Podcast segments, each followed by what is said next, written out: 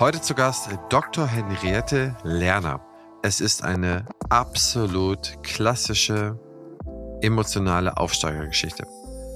Aufgewachsen in ärmlichsten Verhältnissen, ja, ich sag mal so in einer deutschen, österreichischen Minderheit in Ungarn, also die sozusagen Habsburger Deutschen zu vergleichen mit den Wolgadeutschen, ist dann nach ihrem Studium der Zahnmedizin nach Deutschland gekommen, hat sich dann relativ schnell hier niedergelassen in Bruchsal. 2005 hat sie dann eine neue Praxis in Baden-Baden gegründet. Da das dann über die Jahre natürlich dann auch ein bisschen langweilig für diese energiegeladene Frau geworden ist, sind verschiedene Sachen dazuzukommen. Ich streife jetzt nur mit die wichtigsten aus meiner Sicht. Das ist ja immer so eine Wertungssache. Aber das, was dann so kam, war, man engagierte sich anfänglich im Seattle Study Club, baute dann einen riesengroßen Kongress in Baden-Baden auf, der bis zu sechs Tage ging, wo dann auch Themen getriggert wurden wie Female Leading Dentistry oder Digital Dentistry. Sie hat zum Beispiel 2017 da 30 Speakerinnen zusammenbekommen, die das dann sozusagen veranstaltet haben. Das heißt, ihre Botschaft war sehr früh, Mensch, was hier in der digitalen Zahnmedizin passiert, das ist sowas von spannend, lege ich selber einen Fokus drauf und will da besser werden. Ich zitiere sie jetzt mal. Es kann sich quasi von der einen Nacht auf die andere sehr viel ändern. Das heißt, man muss da so sehr auf dem aktuellen Stand bleiben. Und wer jetzt die Entwicklung von AI, künstlicher Intelligenz in diesem Jahr mitbekommen hat, der kann das eigentlich nur unterstreichen. Also es geht brutal schnell. Sozusagen gibt es Assistenten für verschiedene Sachen, die einem dann auch in der Praxis helfen können. Wie immer in Kooperation mit der Dentista für diese Staffel 10 Powerfrauen. Rebecca Otto ist wieder in der Leitung und übernimmt den Schlusspart mit ihren Fragen, mit ihren klugen Anmerkungen. Mein Name ist Christian Enrizi, ich bin Geschäftsführer der Opti Health Consulting GmbH und ich führe Sie als Host durch diesen Podcast. Und nun auf ins Gespräch. Viel Spaß beim Zuhören. Bevor wir ins Interview reinstarten, hier noch ein kleiner O-Ton zum Warmwerden. Mein Name ist Robert Sader und ich bin Präsident der Deutschen Gesellschaft für ästhetische Zahnmedizin und habe Henriette Lerner genau dort kennengelernt als hochkompetente und sehr aktive Kollegin auf dem Gebiet der ästhetisch und funktionellen Versorgung von Patienten. Sie war damals bereits auch berufspolitisch hochaktiv im Vorstand der DGOI, der Deutschen Gesellschaft für orale Implantologie, die sie auch ganz wesentlich mit nach vorne gebracht hat.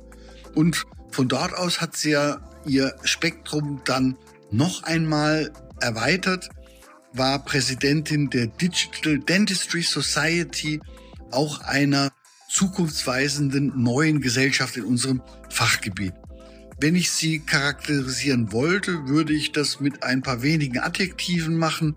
Natürlich kompetent, fleißig, unermüdlich und zielstrebig mit durchaus einem hartnäckigen Einsatz, wenn sie meint, das wäre notwendig, um Dinge weiterzuentwickeln.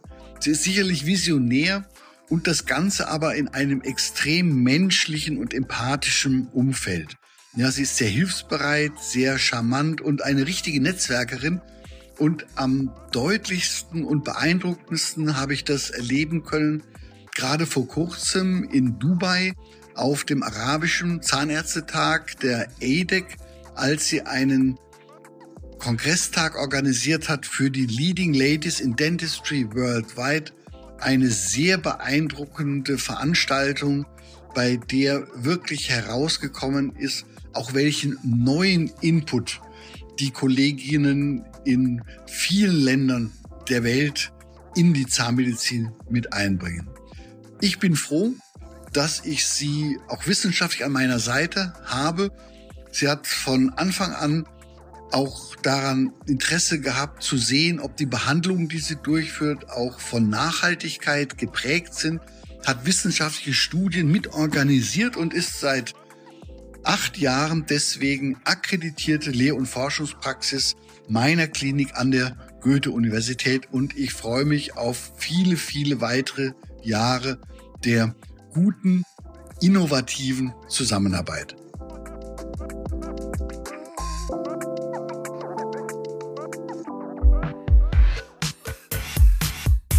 Herzlich willkommen beim Praxisflüsterer Podcast Staffel 10 Powerfrauen in der Dentalbranche in Zusammenarbeit mit Dentista. Wir interviewen herausragende Zahnärztinnen, die Außergewöhnliches leisten. Wir beleuchten zahnmedizinische und gesellschaftlich relevante Themen, verknüpfen Wissenschaft und Praxis und betrachten die Medizin im Alltag. Erfahren Sie alles über die vielfältigen Leistungen und Biografien dieser Macherinnen und lassen sich von ihnen inspirieren.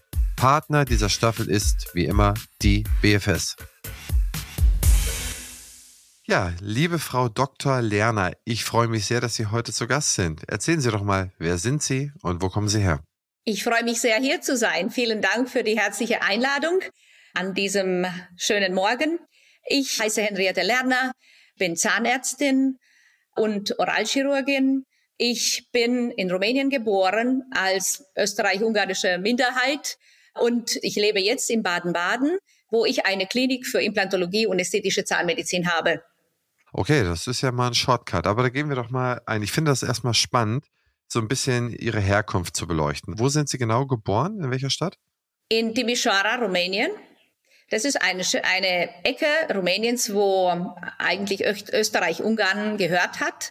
Und ich habe nach meinem Studium das Land verlassen und ich habe mich in Deutschland niedergelassen, wo ich nach drei Jahren die, eben der Assistenzzeit die Anerkennung als äh, Zahnmedizinerin bekommen habe. Ich habe dann eine kleine Praxis geöffnet in Bruxsal mit so circa sieben Mitarbeiterinnen.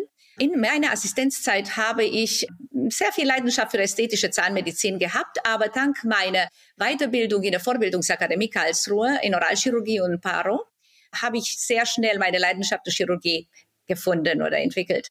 Dementsprechend habe ich dann eine Weiterbildung gemacht, damals bei der DGZI, der heutige DGOI, für orale Implantologie und in 95 habe ich dann mein erstes Implantat gesetzt nach dem Curriculum etc. Und da fing halt so meine implantologische Leidenschaft, Karriere oder ja, äh, Aktivitäten an. Danach mein äh, Weg hat sich ein bisschen geändert, äh, indem ich dann nach 13 Jahren nach Baden-Baden umgezogen bin, wo ich meine Praxis immer mal vergrößert habe, so dass ich jetzt seit 18 Jahren schon in, in Baden-Baden bin und habe ich jetzt diese Klinik. Beruflich ist auch einiges passiert. Um 2000 habe ich angefangen, ein bisschen Lehrtätigkeit auszuüben in Implantologie äh, für diverse Systeme, für diverse Gesellschaften. Und äh, vor zehn Jahren war eine neue Revolution in meiner, ja, ja in meiner beruflichen Karriere oder, oder Werdegang, in dem ich die Leidenschaft für digitale Zahnmedizin gefunden habe. Das war für mich eine, eine neue Revolution und hat mir neue Fenster aufgemacht, neue Türen aufgemacht. Der Beruf sieht ganz anders aus heute, aber darüber reden wir vielleicht mal ein bisschen später. Ja, in dem Jahre 19, äh, 2019 habe ich das Vergnügen gehabt, äh, zwei Jahre die digitale, die internationale digitale implantologische Gesellschaft zu leiten, digitale ne, Digital Dentistry Society zu leiten. Und seitdem meine Lehrtätigkeit ist hauptsächlich auf dem Gebiet digital. So ist auch meine Praxis ein bisschen aufgestellt. Und ja, da sind wir hier heute. Ja, ich weiß gar nicht, das ist so facettenreich. Ich weiß gar nicht, wo ich da zuerst rein reinpieksen soll. Ich würde ganz gerne mal in die österreich-ungarische Vergangenheit reinpieksen. Also sind Sie Habsburgerin, sozusagen österreich-ungarisch-deutsche? Ja, kann man so, so sagen. Es ist so, dass im 45 äh, meine Großmutter wurde nach heutiger Ukraine in nach Donbass deportiert als Deutsche, wegen der deutsche oder österreichische Abstammung. Meine Mutter ist in Konzentrationslager geboren dort und basiert auf dieser Abstammung quasi, darf ich hier mit Ihnen heute reden in Deutschland. Ist es so wie mit den Katharinendeutschen oder mit den Wolgadeutschen, dass es da Abkommen gab, dass wenn man quasi die russische Staatsbürgerschaft hat oder sie, wie sie bei Ihnen, die ungarische wird es ja gewesen sein, dass man dann barrierefrei einfach wieder hier umsiedeln kann und dass man die Dinge auch anerkannt bekommt, die man dort gemacht hat? Also wie Abitur oder wie äh, gewisse, gewisse Sachen vom Studium. Sie haben zwar gesagt, Sie mussten noch einiges nachmachen, um hier die Akzeptanz zu bekommen, aber erzählen Sie mal von diesem Prozess. Also dadurch, dass meine Abstammung dann äh, Österreich-Deutsch ist, tatsächlich konnte ich hier meine Staatsangehörigkeit beantragen. Das habe ich ja auch sehr schnell bekommen. Das Studium war anerkannt. Für die Approbation musste ich dann zwei, zwei Jahre Assistenzzeit ablegen und dann eine Prüfung ablegen, die eine fachliche und Sprachprüfung war. Ne? So. Und dann, äh, nach zwei, drei Jahren Assistenzzeit, war ich niederlassungsberechtigt. Das war 93. Und dann habe ich dann irgendwo eine kleine Praxis in Bruxsal gefunden, wo ich dann mich niedergelassen habe, ja.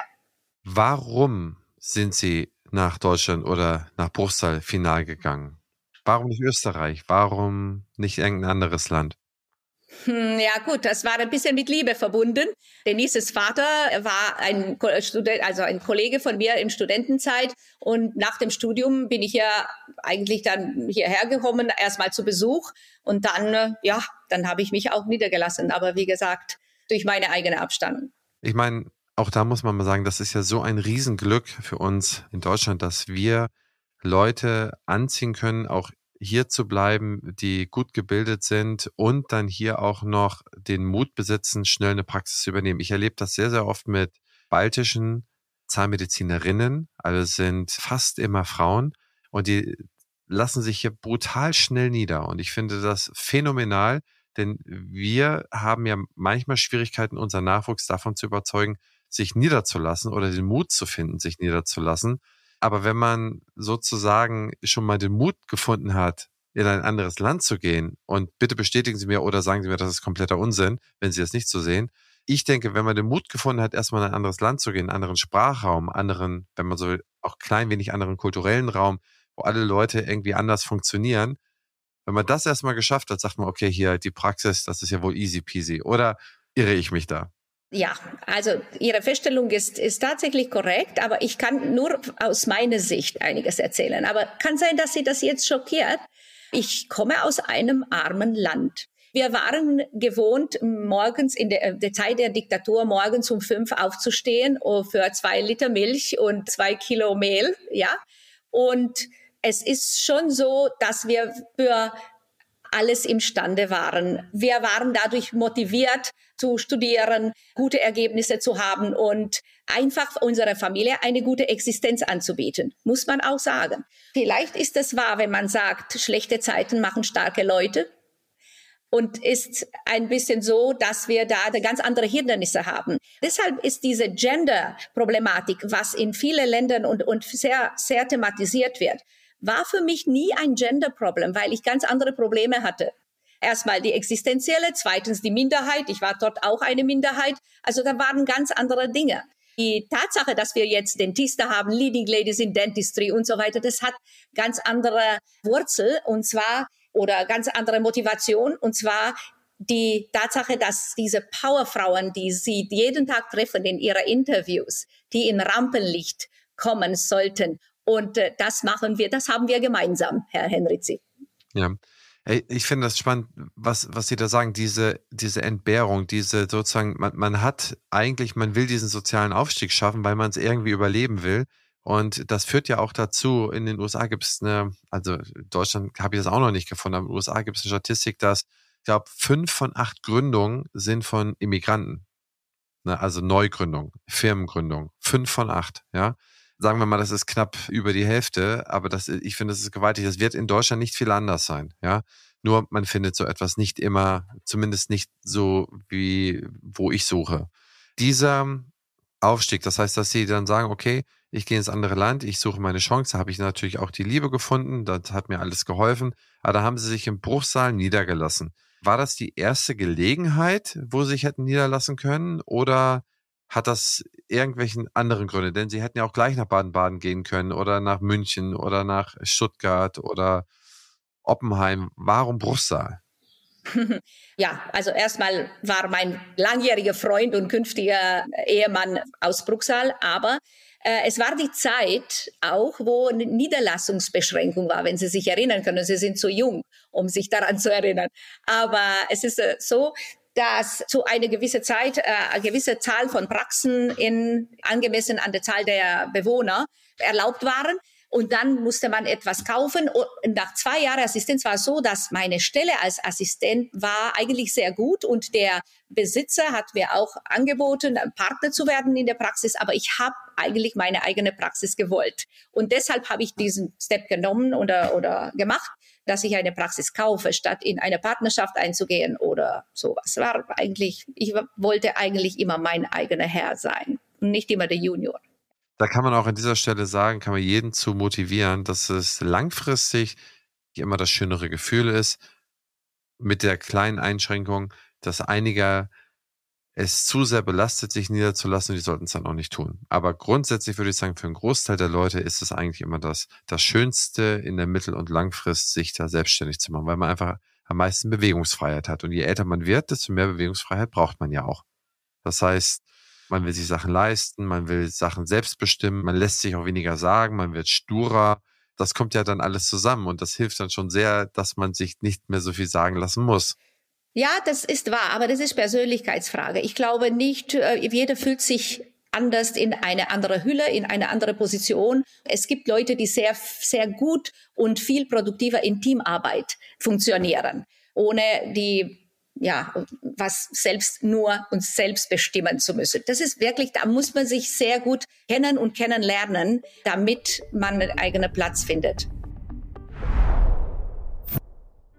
Wo wir gerade von der Zukunft sprechen, die BFS ist eines der führenden Health-Tech-Unternehmen auf dem deutschen Gesundheitsmarkt. Was ich besonders spannend finde, ist ihr Digital Health Dialogue. Hier werden die Gesundheitsthemen der Zukunft aufgelistet und gemeinsam diskutiert. Auch ich bin dabei und stelle meinen Gästen daraus Fragen, wie zum Beispiel, wie wird die Digitalisierung dein Arbeiten verändern oder wie ticken die Patienten und Patientinnen von morgen. Mach mit und trage deinen Teil dazu bei, die Digitalisierung patientenfreundlich und praxisnah zu gestalten, damit die Medizin von morgen zum Vorteil für alle wird. Zu finden ist diese unter meinebfs.de-dhd. Ich wiederhole, meinebfs.de-dhd. Du bist zahnärztliches Fachpersonal und möchtest in der Praxis mehr Verantwortung übernehmen? Bei unserer hybriden Ausbildung zum IHK-zertifizierten Praxismanagerin lernst du acht Wochen vollständig digital, wann und wo du möchtest. Weiter erhältst du an sechs aufeinanderfolgenden Tagen geballtes Fachwissen vor Ort. Halte deine Abwesenheit in der Praxis und zu Hause so gering wie möglich, bleibe flexibel und lerne trotzdem das Maximale, das man in diesem Themenbereich lernen kann. Lehrgangsstart ist im September 2023 Weitere Informationen und Anmeldemöglichkeiten findest du unter www.opti-pm.de. Den Link wie immer in den Shownotes. Ein passendes Ergänzungsformat zum Praxisflüsterer ist Küste und Kiez mit meiner Co-Host Dr. Anne Heitz. Wir beantworten Fragen in 15 bis 20 Minuten und immer und stets Dienstag früh in eurem Podcast-Player ihr Charme, mein Gepolter. Ich glaube, das ist unterhaltsam. Hört doch einfach mal rein. Warum haben Sie die Praxis in Bruchsal dann irgendwann aufgegeben und haben eine neue in Baden-Baden gegründet? Das ist im Zusammenhang mit meinem, meinem privaten Leben. Unser Leben mit meinem Ehemann ist auseinandergegangen. Und dann habe ich einfach eine Stelle gesucht, oder nicht eine Stelle, sondern ein, eine einen Ort gesucht, wo ich mich wohlfühle. Ich weiß nicht, Rebecca weiß wahrscheinlich, dass wir einen Instinkt haben, eine emotional intelligence, was uns halt richtig führt immer. Und genau so war Baden-Baden meine Wahl. Ich habe eigentlich in Karlsruhe, was näher zu Bruxal war, ein bisschen was gesucht, aber es hat mir einfach nicht so gesagt. Und in Baden-Baden habe ich dann nach drei Jahren Pendeln habe ich dann eine ganz äh, Mini-Praxis gefunden. Eigentlich, ich habe nur die Zulassung bezahlt sozusagen. Das hatte 75 Patienten und die habe ich gekauft. Und dann habe ich Wiederbelebungsmaßnahmen gemacht quasi und nach einem Jahr hatte ich 1000 Patienten. Und so fing ja so meine Geschichte in, in Baden-Baden an. In welchem Jahr war Baden-Baden? 2005. 2005. Das heißt, sind wir auch schon bei 18 Jahren, ne, die Sie die Praxis führen. Ja. Was sind so in den letzten 18 Jahren, wo Sie diese Praxis führen, was sind da so die zwei, drei einschneidenden Erlebnisse, die Sie gehabt haben? In diesen 18 Jahren, Sie meinen beruflich, schätze ich, ne? Ja. Wo ich vom Bruxal nach Baden-Baden umgezogen bin, habe ich einfach ein Leverage in meinem eigenen Level machen müssen.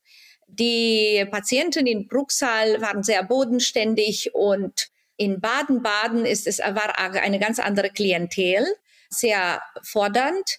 Die wussten besser, was ich zu tun habe oder sehr gut und äh, gewisse Level an Erwartungen. Und das war etwas, was ich festgestellt habe. Also es war ein zweiter Leverage. Ich muss Ihnen jetzt, jetzt gehen wir mal zwei, drei Schritte zurück, wo ich vom Studium nach Deutschland gekommen bin in der Assistenzzeit, war mein erster Schock. Das muss ich auch sagen. Ich war medizinisch zwar sehr gut vorbereitet, habe ich das Gefühl gehabt, dass unser Studium war sehr medizinlastig, aber nicht zahntechnisch lastig. Das heißt, ich hatte Riesenprobleme, auch das Wasser zu einzuschalten oder gewisse Geräte zu bedienen am Anfang, obwohl medizinisch vielleicht gut dran war. Also das war der erste. Das zweite Leverage war tatsächlich dort, wo ich von Bruxelles nach Baden-Baden umgezogen bin, weil, wie gesagt, da ist sehr viel, wie Sie wissen, äh, medizinisches Tourismus, sehr viele ausländische Patienten zu der Zeit gewesen und sie haben einen gewissen Level erfordert. Und das ist eigentlich das Mechanismus, was mich immer treibt. Ich brauche eine Aufgabe oder ich tu, ich mache mir eine Aufgabe, setze mir eine Aufgabe oder auch dieser Interview, den wir jetzt machen. Ich musste mich darauf vorbereiten, aber das bringt mich immer voran. Und auch dieses Gespräch bringt mich voran wahrscheinlich. So. Das war der eine Sache. Und man braucht ein paar Jahre, manchmal nur ein paar Monaten, aber manchmal ein paar Jahre, um auf diesem Level zu kommen und wirklich wieder stabil zu fühlen bei dem Level. Ja. Dann meine Lehrtätigkeit und diese Fortbildungsaktivitäten haben circa 2000, 2010 angefangen. Ich habe dann in Baden-Baden Kongresse organisiert, angefangen mit einem kleinen Seattle Study Club Muster, wo ich die Ambition hatte, einfach die internationale Information nach Deutschland zu bringen oder zu globalisieren, sage ich mal. Also ausländische Referenten, einfach ein bisschen frische Luft zu bringen. Und diese Kongresse sind äh, immer gewachsen. Jedes Jahr hatte ich einen brennenden Topic. Und in 2017 war so ein Trend in der Luft war digitale Zahnmedizin und Women in Dentistry. Das heißt, mein Kongress war sechs Tage lang, drei Tage Digital Dentistry und drei Tage Leading Ladies in Dentistry. Und das war ein anderer Meilenstein in meiner ja, in meinem Beruf, denke ich, oder beruflichen Werdegang. Denn diese Gruppe Digital Dentistry, die war dann die künftige Gesellschaft. Und Leading Ladies in Dentistry existiert heute noch. Dentista ist ein, ein Kooperationspartner, ein Partner. Prinzipiell auf diese zwei Ebenen bewege ich mich seitdem. Ja, also das war der zweite Meilenstein. Und wir erleben wirklich eine Revolution. Und das ist, das passiert so rasant, es ist mir jedes Mal bewusst, wo ich von einem Kontinent in den anderen reise, dass wenn ich nicht die Literatur lese oder eben die Online-Informationen über Nacht äh, ändern sich Sachen über Nacht in der Technologien, in den Materialien und so weiter. Das ist jetzt, wie gesagt, ein dritter Meilenstein, kann man sagen. Wir üben einen Beruf aus, eigentlich einen ganz neuen Beruf. Aber es ist eine neue Dentistry, wir nennen sie Digital Dentistry, aber es wird, ist die Dentistry, ist die, ist die Zahnmedizin von, äh, von jetzt und von der Zukunft. Und dessen Parameter wir definieren müssen. Es ist, wie gesagt, eine neue Disziplin und daran arbeiten wir alle. Rebecca, wir alle Educators sozusagen, um diese neue Disziplin, die digital, biologisiert, ganzheitlich und nachhaltig sein soll in der Zukunft.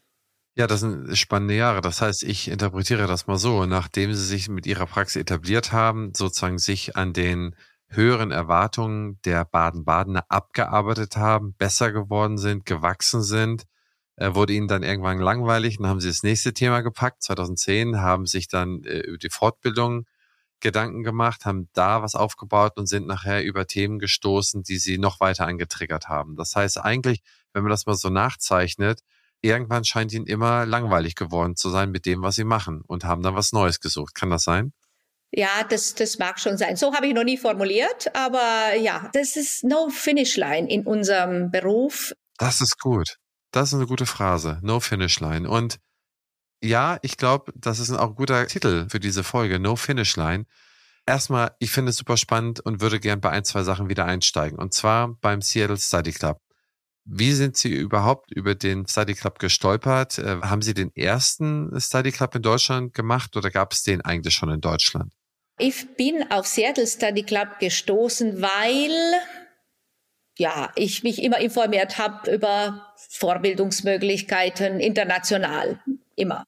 Und äh, das ist wie bekannterweise eine internationale Gruppe, die auf sehr hohem Level äh, Education betreibt, ja. Und es, es ist nicht die erste Gruppe. Deshalb habe ich mir vorgenommen, eine Gruppe hier zu gründen und äh, einfach auch diese, diese Informationen weiterzuleiten und, und äh, auszutauschen mit den Kollegen. Aber es gab schon ein Seattle Study Club, die eigentlich heute noch existiert am Tegernsee. Also das war nicht die erste. Die Seattle Study Club ist so aufgebaut, dass die, äh, die Überweiserpraxen einfach die Überweiser ja, informiert. In Deutschland funktioniert das nicht so. Deshalb ist aus meinem kleinen Seattle Study Club diese, diese Kongress geworden. Ja, ich habe diese Education ein bisschen auf größere Bühne gestellt und so sind diese Kongresse zustande gekommen. Die Kongresse in Baden-Baden, also damit man sich das mal vorstellen kann. Sie sagten, der eine 2018 oder 2017 sagten Sie, hätte über sechs Tage gedauert.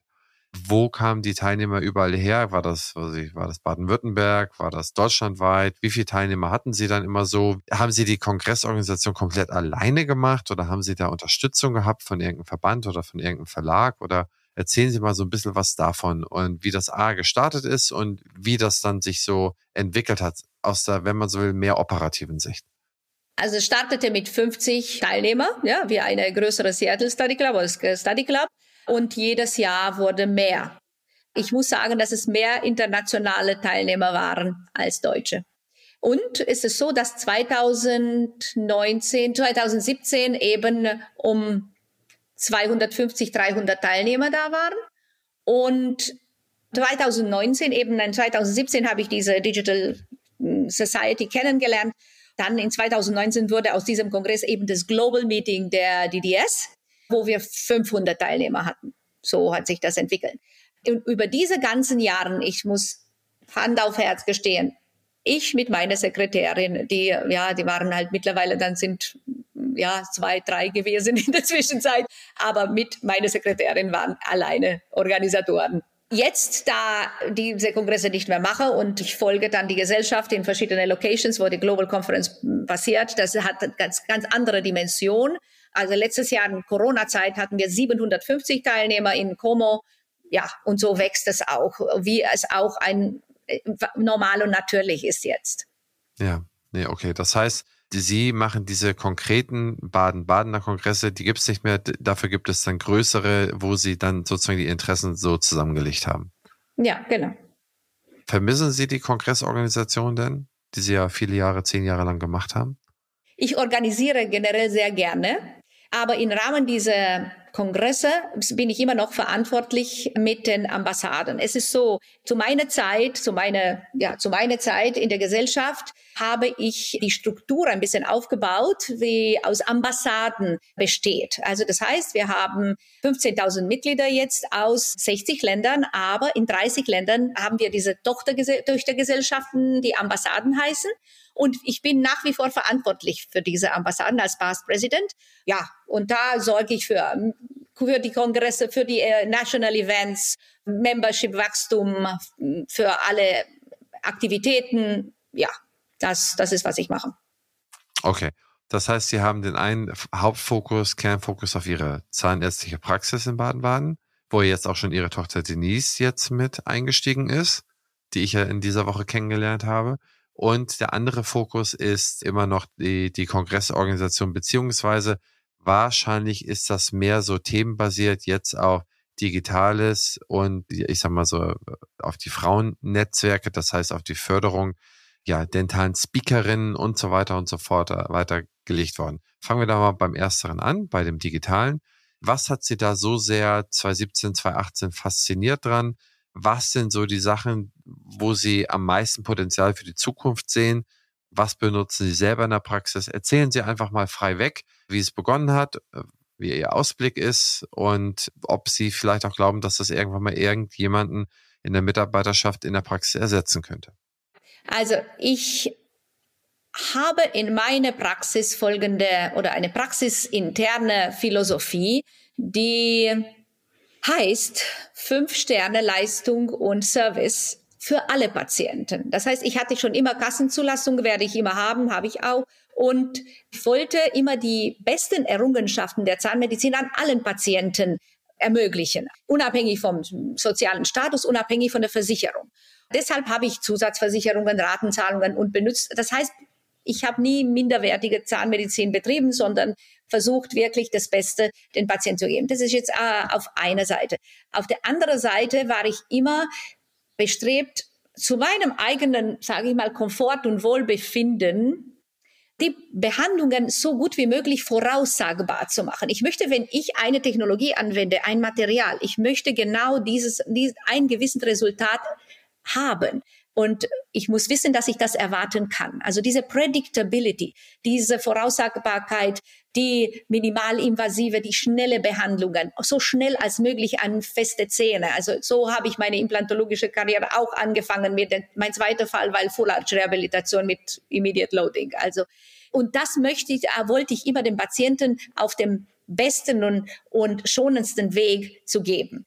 Deshalb was ich immer gemacht habe und mache ich heute noch. Ich baue ein Workflow auf, wovon mein ganzes Team besten Bescheid weiß. Ja, es gibt ja monatliche Sitzungen und ich implementiere jedes Mal die neue Technologie in meinem Workflow. Das heißt, ab sofort mein Team switcht um und baut diese neue Technologie oder neues Material äh, oder neue Prozedur in einem Workflow. Und das ist eigentlich, was ich nach wie vor mache. Habe ich Ihre Frage beantwortet? Ich weiß es nicht.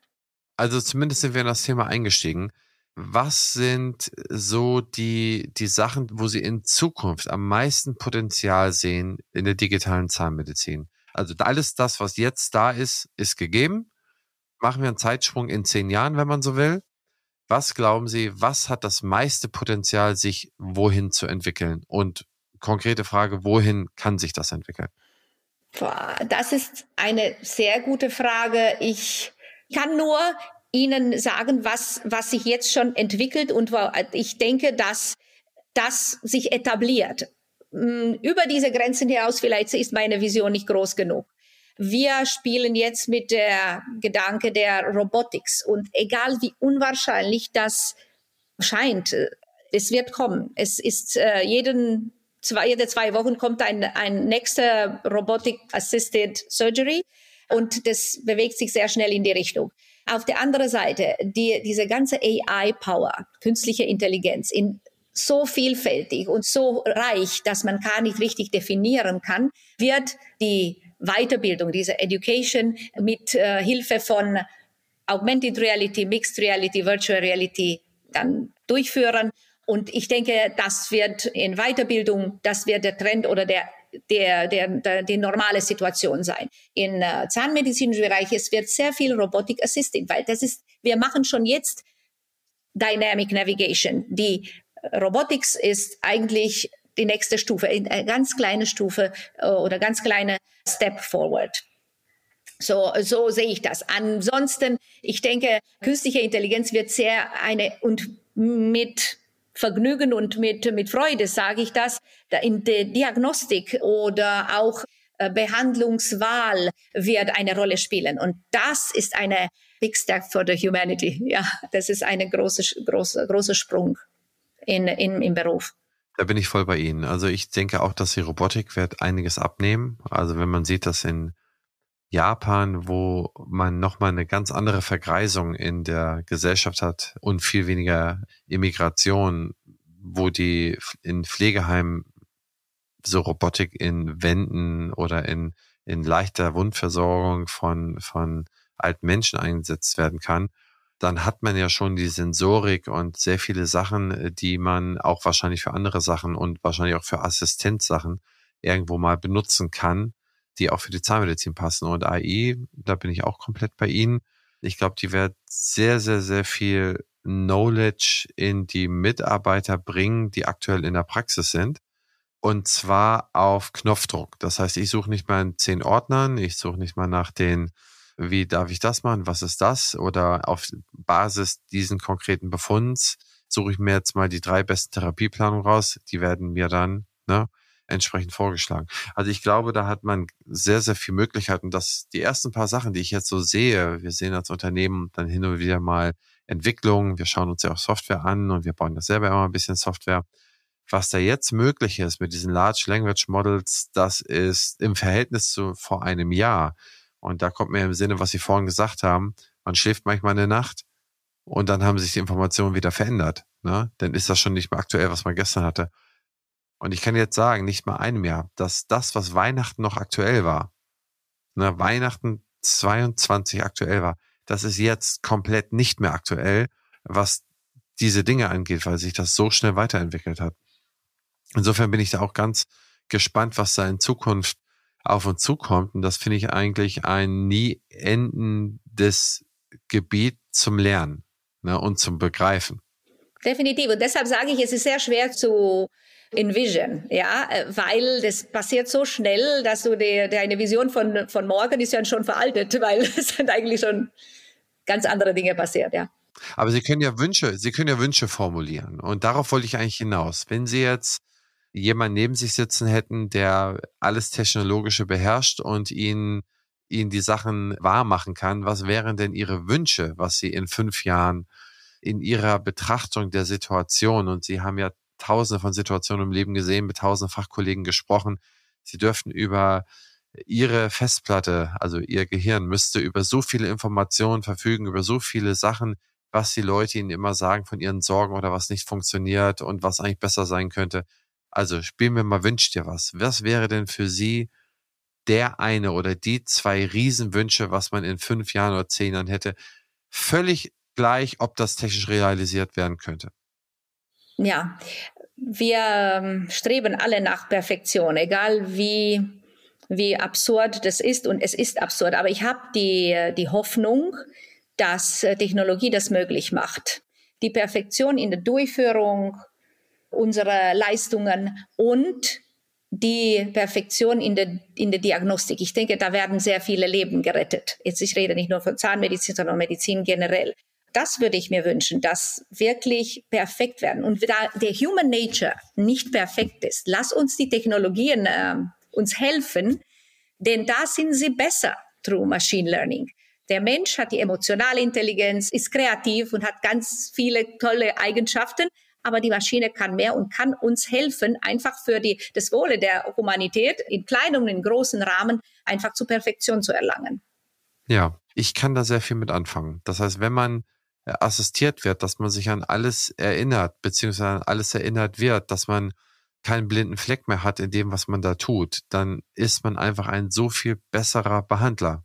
Und wenn das die Technik ermöglichen kann, so verstehe ich Ihre Aussage, ja, das wäre eine riesen Errungenschaft. Den Punkt, den finde ich sehr klug. Den muss ich mir mal aufschreiben. Der zweite Punkt ist, wo Sie sich mit beschäftigen, sind, Sie waren ja die Gründerin der Leading Ladies of Dentistry und engagieren sich ja sehr stark in diesem Bereich. Holen Sie mich doch mal ab. Wie hat das angefangen, dass Sie sagen, okay, das Digitale reicht mir noch nicht? Kongresse langweilig, Praxis, ach, schon lange, ne? Und jetzt mache ich mir das nächste Topic auf für mich und kümmere mich darum. Wie ist das gekommen und warum haben Sie das angepackt?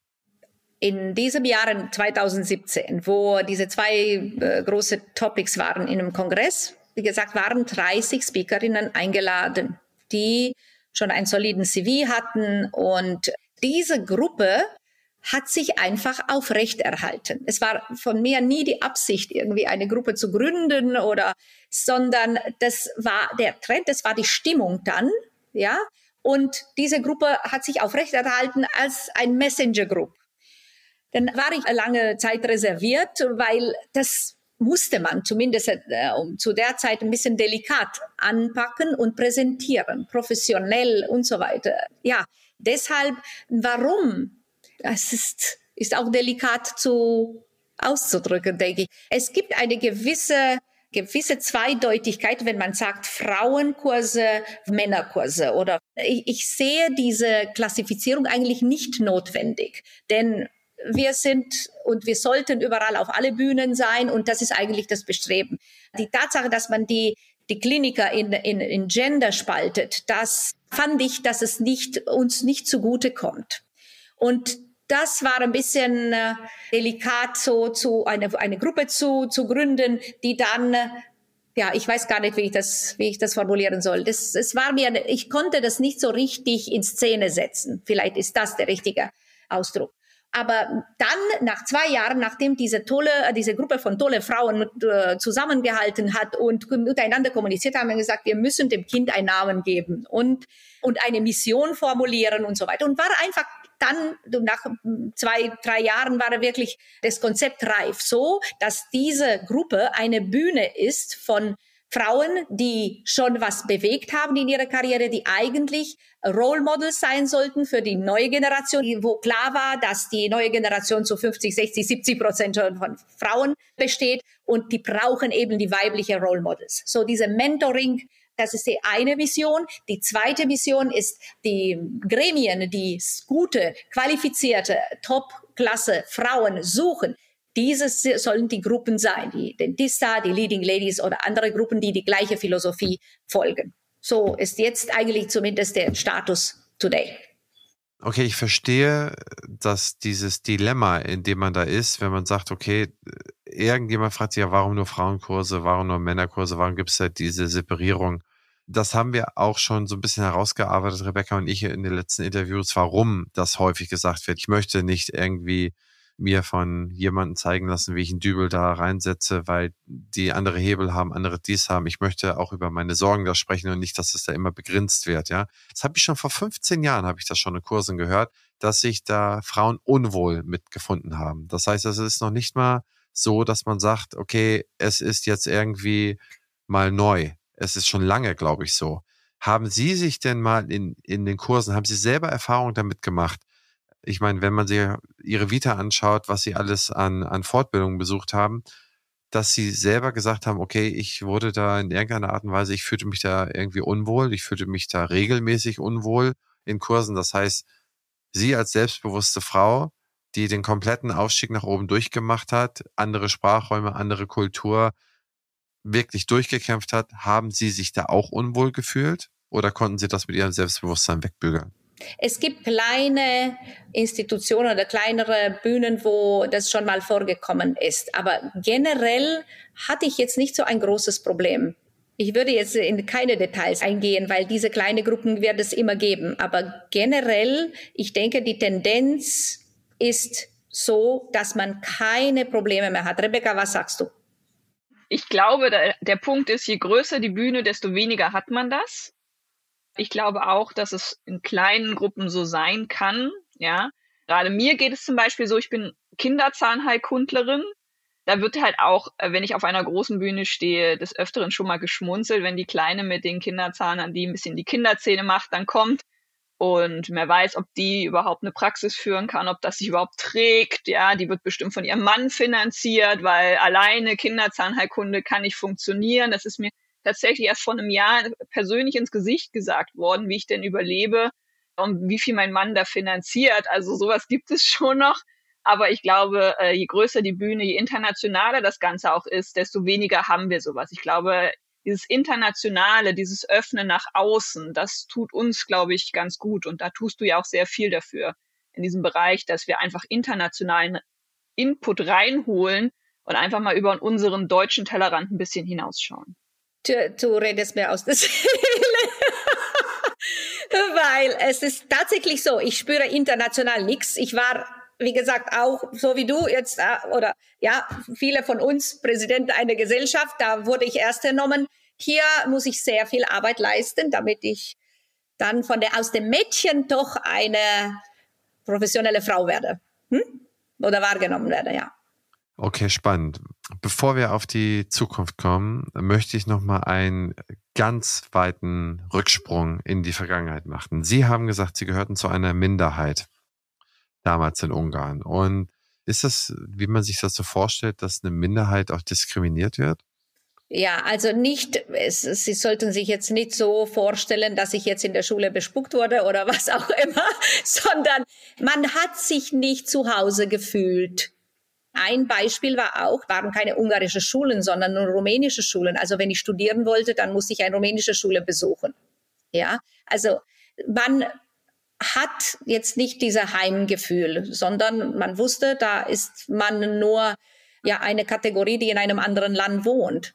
Es ist so ein bisschen vielleicht auch Erziehungssache oder, aber ich weiß nicht, ob allen Minderheiten so geht, aber ich schätze schon so von das, was ich höre und weiß, also so ein bisschen. Aber es war jetzt nicht keine offensichtliche Missachtung oder irgendwas, also das nicht. Aber man hat ein, ein, ein komisches, entwurzeltes Gefühl. Wenn man das so sieht, Sie sagen, aus ärmlichen Verhältnissen in einer Minderheit, in einem für Sie empfunden fremden Land groß geworden, wo Sie eigentlich gar nicht so richtig hingehören. Aber Sie müssen ja auch irgendwie was, was zu essen verdient haben. Und da wurde mir eine Anekdote gereicht, dass Sie nach Bulgarien gefahren sind und haben dort Holzflöten verkauft, um stundenlang mit dem Bus dahin zu fahren, zu verkaufen, wieder zurückzukommen. Übrigens, das nochmal, Frau Dr. Lerner spricht etliche Sprachen. Also wie gesagt, nicht nur Ungarisch oder, oder Deutsch, sondern Sie sprechen ja Rumänisch, ne? Ja. Bulgarisch? Nein, nein. Da haben Sie nur Flöten verkauft. Ich spreche Rumänisch. Das war aber nach Serbien. Die Information ist leicht inkorrekt, aber das war nach Serbien. Ja, Ungarisch, Rumänisch, Englisch, Deutsch, bisschen Russisch. Das heißt, Sie wurden dann sozusagen von der Familie auch losgeschickt oder haben das selber gemacht und mussten Geld verdienen? Äh, mein Vater ist äh, gestorben, wo ich 20 war. Und äh, dann äh, war meine Mutter Alleinverdiener und zwei Kinder. Und äh, ich war Studentin. Und äh, es war wirklich so, dass man halt über, über das Wochenende dann nach Serbien oder sogar nach Ungarn zurückgegangen ist und hat man äh, Sachen verkauft, die dort auf einem Markt, ja, hat man aber zwei, drei, zwei, drei Tage am, an der Grenze gestanden, ja, für, für lauter Busse von Leuten, die dann diese kleinen Kommerz äh, betrieben haben. Und in diesem, an diesem Wochenende konnte man 100 bis 200 Euro verdienen, was eigentlich ein Gehalt war für eine rumänische Staatsbürgerin, so wie meine Mutter. So, und ich habe das gemacht und ich wusste nicht, dass zwei, drei Tage sein wird. Ich hatte weder Klamotten noch ein Sandwich zusätzlich oder irgendwas und wir waren tatsächlich drei Tage an der Grenze und ich hatte keine Klamotten, kein Sandwich. Das bedeutet, dass jetzt, wenn ich irgendwo hingehe, ich habe immer ein Pullover und ein Sandwich dabei, okay? Damit so das und äh, dann äh, bin ich irgendwann zurück, habe ich meine 100 Euro gemacht, habe ich gesagt, nie wieder, egal 100 Euro, dann lieber ja, ich mach ich lasse mir was anderes einfallen, aber das nicht. Ja, so war das. Aber wenn man sich das heute sieht, macht den Kühlschrank auf, es purzelt alles raus, man hat überall genug drin und man geht das mal zurück, man muss das eigentlich immer mal ein bisschen mit Demut sehen und sich mal klar machen, was man eigentlich alles erreichen kann. Ne? Und ich finde, das ist ein tolles Bild, was sie abgeben, was man eigentlich alles erreichen kann, ohne dass man irgendwie mit einem großen Erbe oder mit irgendwie so ausgestattet ist, dass man eigentlich gar nicht an diesem diesem Ziel da vorbeigehen kann, sondern man kriegt das alles so hin. Man kriegt es alles so hin. Und die mitten unter uns, und das finde ich sehr, sehr schön, dass Sie das mal so darstellen, auch so offen und ehrlich. Und Sie haben ja, ich habe ja noch ein paar andere Sachen, aber ich glaube, eigentlich rundet es das Bild sehr, sehr gut ab. Und das möchte ich schließen mit der Frage, und das meine ich vielleicht nicht unbedingt auf das Digitale bezogen und vielleicht nicht unbedingt auf die Frauen. Aber was sind so Ihre Ziele in den nächsten so fünf bis zehn Jahren? Was würden Sie gerne nochmal so erreichen oder wo, wo strebt es, wo streben Ihre Gedanken hin? Meine Gedanken, ich könnte Ihnen jetzt keine Liste von uh, To-Do-Liste für kurzfristig, mittelfristig und langfristig, aber das Motto ist Leave a Legacy. Also ich wollte schon immer und ich, ich äh, möchte mit allem, was ich tue, kann ja auch sehr vielfältig sein in der Zukunft, weil man hat so verschiedene Projekte, nicht wahr? Wirklich was ändern, was ich ändern kann. Ich denke, dass das ist unser Sinn im Leben. Warum sind wir überhaupt hier, wenn nicht, um mit das, was wir können, mit unseren Talente, mit unseren Möglichkeiten, irgendwas zu bewegen, irgendwas zu ändern, was geändert werden muss oder die Welt oder die Menschen besser machen oder was Gutes tun. Das ist der Sinn des Lebens und das werde ich immer machen im Rahmen meiner Möglichkeit. Ich glaube, das ist ein ganz wundervolles Schlusswort. Finde ich ganz, ganz toll ausgedrückt. Ich würde an dieser Stelle an Rebecca übergeben, die mit ihrem Fragenkatalog loslegt. Ich mache mich stumm und wünsche euch noch eine schöne Unterhaltung. Vielen lieben Dank. Enrette, du bist für mich eine Netzwerkerin, wirklich par excellence. Du bist eine Powerfrau und aber auch eine Unternehmerin. Und du hast ja auch erzählt, dass du jetzt mittlerweile eine Klinik hast. Kannst du mir sagen, wie viele Mitarbeiter du jetzt aktuell hast, so grob über den Daumen, die du leitest, die bei dir für dich arbeiten? Wir sind ganz genau 18 Leute, drei Behandlerinnen, drei Dentalhygienikerinnen, ein Labor mit zwei Mitarbeitern, ja, und die restliche Mannschaft.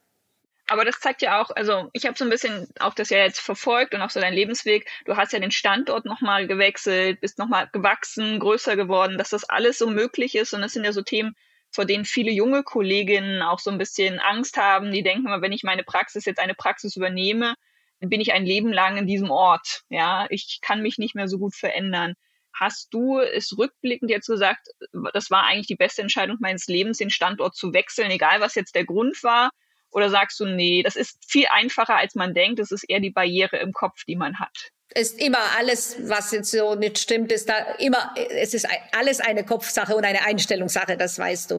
Aber es ist auch so, dass alles, was mit Wachstum oder mit Entwicklung zu tun hat, ist willkommen. Ob das dazu ein Standort äh, dazu gehört, eine Weiterbildung, ein, ein Landwechsel, ein egal, alles was zu Entwicklung persönlicher oder in, in, in der Richtung deiner Träume alles ist willkommen und alles ist auch möglich dann. Hm. Ja, das finde ich auch ganz toll, dass wir das den jungen Frauen auch so ein bisschen mitgeben. Ähm, du hast ja einen tollen Weg, du hast ja viel geleistet, dich äh, immer auch den Herausforderungen gestellt, bist immer gewachsen, äh, dich, hast dich immer weiterentwickelt, immer weiter geguckt, was gibt es als nächstes, wo kann es weitergehen. Hast du Menschen gehabt, die dich in deiner beruflichen Laufbahn begleitet haben, die dich, die für dich ein Mentor waren und, und du sagst, toll, dass ich diesen Menschen getroffen habe. Das ist so jemand, der war ganz wichtig für mich. Definitiv. Ich denke, jeder hat so Menschen, die äh, ob äh, bekannte oder unbekannte Weise Rollmodels sind. Es gibt Leute, die du tatsächlich der, das Glück hast zu treffen, so wie äh, Superchirurginnen wie Deborah Schwarz in Tel Aviv oder auch Dennis Tarnow, der Parodontologe, der ein super Speaker ist oder viele andere Frauen auch, die man, die man begegnet auch. Es gibt aber auch Role Models, die wie Maya Angelou, wie Oprah Winfrey, die sehr inspirational sind. Ja, also es gibt und man, man braucht auch sie. Man braucht eine Inspiration. Man braucht die Menschen, die, worauf man drauf, also hochschaut ja, und einem inspiriert. Ja. Und ich finde auch, dass man sie sichtbar macht, auch wenn sie jetzt vielleicht in Bruchsalen einer Praxis sind oder irgendwo auch, dass man, wenn man sagt, da ist, gibt es jemanden, der viel geleistet hat oder toll ist, dass man praktisch Role Models einfach dann in die Sichtbarkeit bringt, so wie du das ja auch machst oder Dentista es macht, dass wir den jungen Kolleginnen da einfach Vorbilder zeigen, wie unterschiedlich auch Familie, Praxis, Lebenswege auch funktionieren und das Ganze im Einklang mit unserem Beruf. Ja, das finde ich ist äh, ganz toll. Würdest du heute so rückblickend so ein bisschen sagen, ich würde irgendwas anders machen? Ich würde zum Beispiel nicht mehr nach Deutschland gehen, ich würde lieber in die USA gehen oder Meinst du so rückblickend, nee, ich würde es genauso wieder machen? Ah, Rebecca, ich habe eben nach, nach dieser Frage echt nachgedacht, was würde ich, ne, was würde ich meinem Ich sagen? also eigentlich habe ich schon viel richtig gemacht. Ich, ich würde es nicht anders machen. Ich würde es nicht anders machen. Ich würde eventuell mehr machen oder es tut mir leid, dass ich nicht mehr Weiterbildung gemacht habe, mehr mit, mit besser spezialisiert habe in manche Sachen, zum Beispiel so, sowas. Aber weißt, wie man sagt, the dreams don't, don't scare you, they are not big enough. So, ich denke, man sollte nur, was ich meinem Ich sagen würde, dream even bigger. Ja, also das sind so Sachen, die eventuell jetzt ja nicht bereue, also eventuell noch mehr machen könnte als das, was ich gemacht habe. Aber ja, nicht keine große Veränderungen zu das, was ich gemacht habe. Ja. Was würdest du jetzt zum Abschluss so jungen Frauen, die vielleicht gerade so ihr Studium beendet haben oder sich gerade durch Studium kämpfen, weil Zahnmedizin ist ja manchmal auch herausfordernd, so ein Studium. Ja, das ist nicht immer einfach und äh, egal, ob man ein Kind hat, kein Kind hat, ein Partner. Aber was würdest du jungen Frauen, die vielleicht gerade fertig sind oder gegen Ende des Studiums sind, mit auf den Weg geben? So ein bisschen, wenn man Zahnmedizin studiert hat, so aus deiner Lebenserfahrung Perspektive heraus? Zahnmedizin ist äh, ein Fach geworden, der sehr vielfältig ist und hat viele Gebiete, wo man spezial sich spezialisieren kann. Ich denke, wenn man das Studium beendet, man ist zwar vorbereitet, hat einen Überblick, aber ich denke, die Zahnmedizin ist so, hat sich so, so spezialisiert, dass in jedem Gebiet ein, eine neue Welt sich öffnet. Man sollte sich in sich so reinschauen und nachdem alles beschnuppert hat, einfach den Fach finden, wo man sich am vertrautesten fühlt, wo man sich wohlfühlt und wo man denkt, dass man am besten geben kann. Und da be the best. Dort sollte man sich wirklich bis zur Spitze spezialisieren. Ich denke, die Zukunft der Zahnmedizin ist nicht ein Einzel-One-Man-Show, so wie wir mal gemacht haben oder wir auch machen, aber viel mehr und wir verändern uns auch in die Richtung ein Teamwork, wo jeder ist wirklich in, bis zur Spitze spezialisiert ist und alles in einem Teamwork basiert. Das wäre jetzt meine Message, findet eine Spezialität und sei der Beste in diesem Fach. Das ist ein toller Satz. Und für mich bist du auch ein tolles Beispiel, dass man als Frau, egal wo man herkommt, was man ist und so weiter, dass man alles schaffen kann und die Beste sein kann und an die Spitze kommen kann.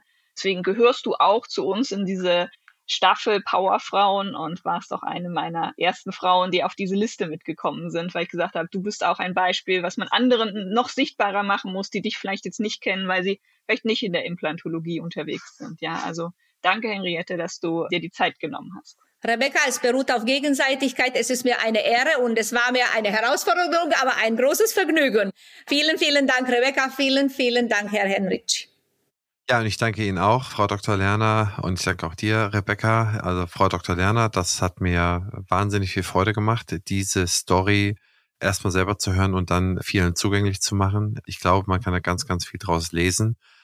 Und ja, vielen Dank für Ihre Zeit am Wochenende. Schöne Grüße an die Tochter und ich hoffe, dass Sie weiterhin viel Spaß alle zusammen in der Praxis haben werden und dass ihr aneinander schön wachsen werdet. In dem Sinne hoffe ich, dass es Ihnen Spaß gemacht hat und auch Ihnen, liebe Zuhörerinnen und Zuhörer, hoffe ich, dass es Spaß gemacht hat. Wenn Sie eine Frage haben, schicken Sie sie an drizi.opti-hc.de. Ansonsten alle weiteren Infos zu Dentista und Frau Dr. Lerner in den Show Notes. Wenn es Ihnen gefallen hat, hinterlassen Sie doch eine kleine Bewertung bei Spotify oder iTunes mit 5 Sternen. Das hilft beim Algorithmus. Bis zum nächsten Mal. Ciao, ciao. Dieser Podcast ist eine Produktion der Opti Health Consulting GmbH. Inhalt und Redaktion unterliegen der Verantwortung von Opti.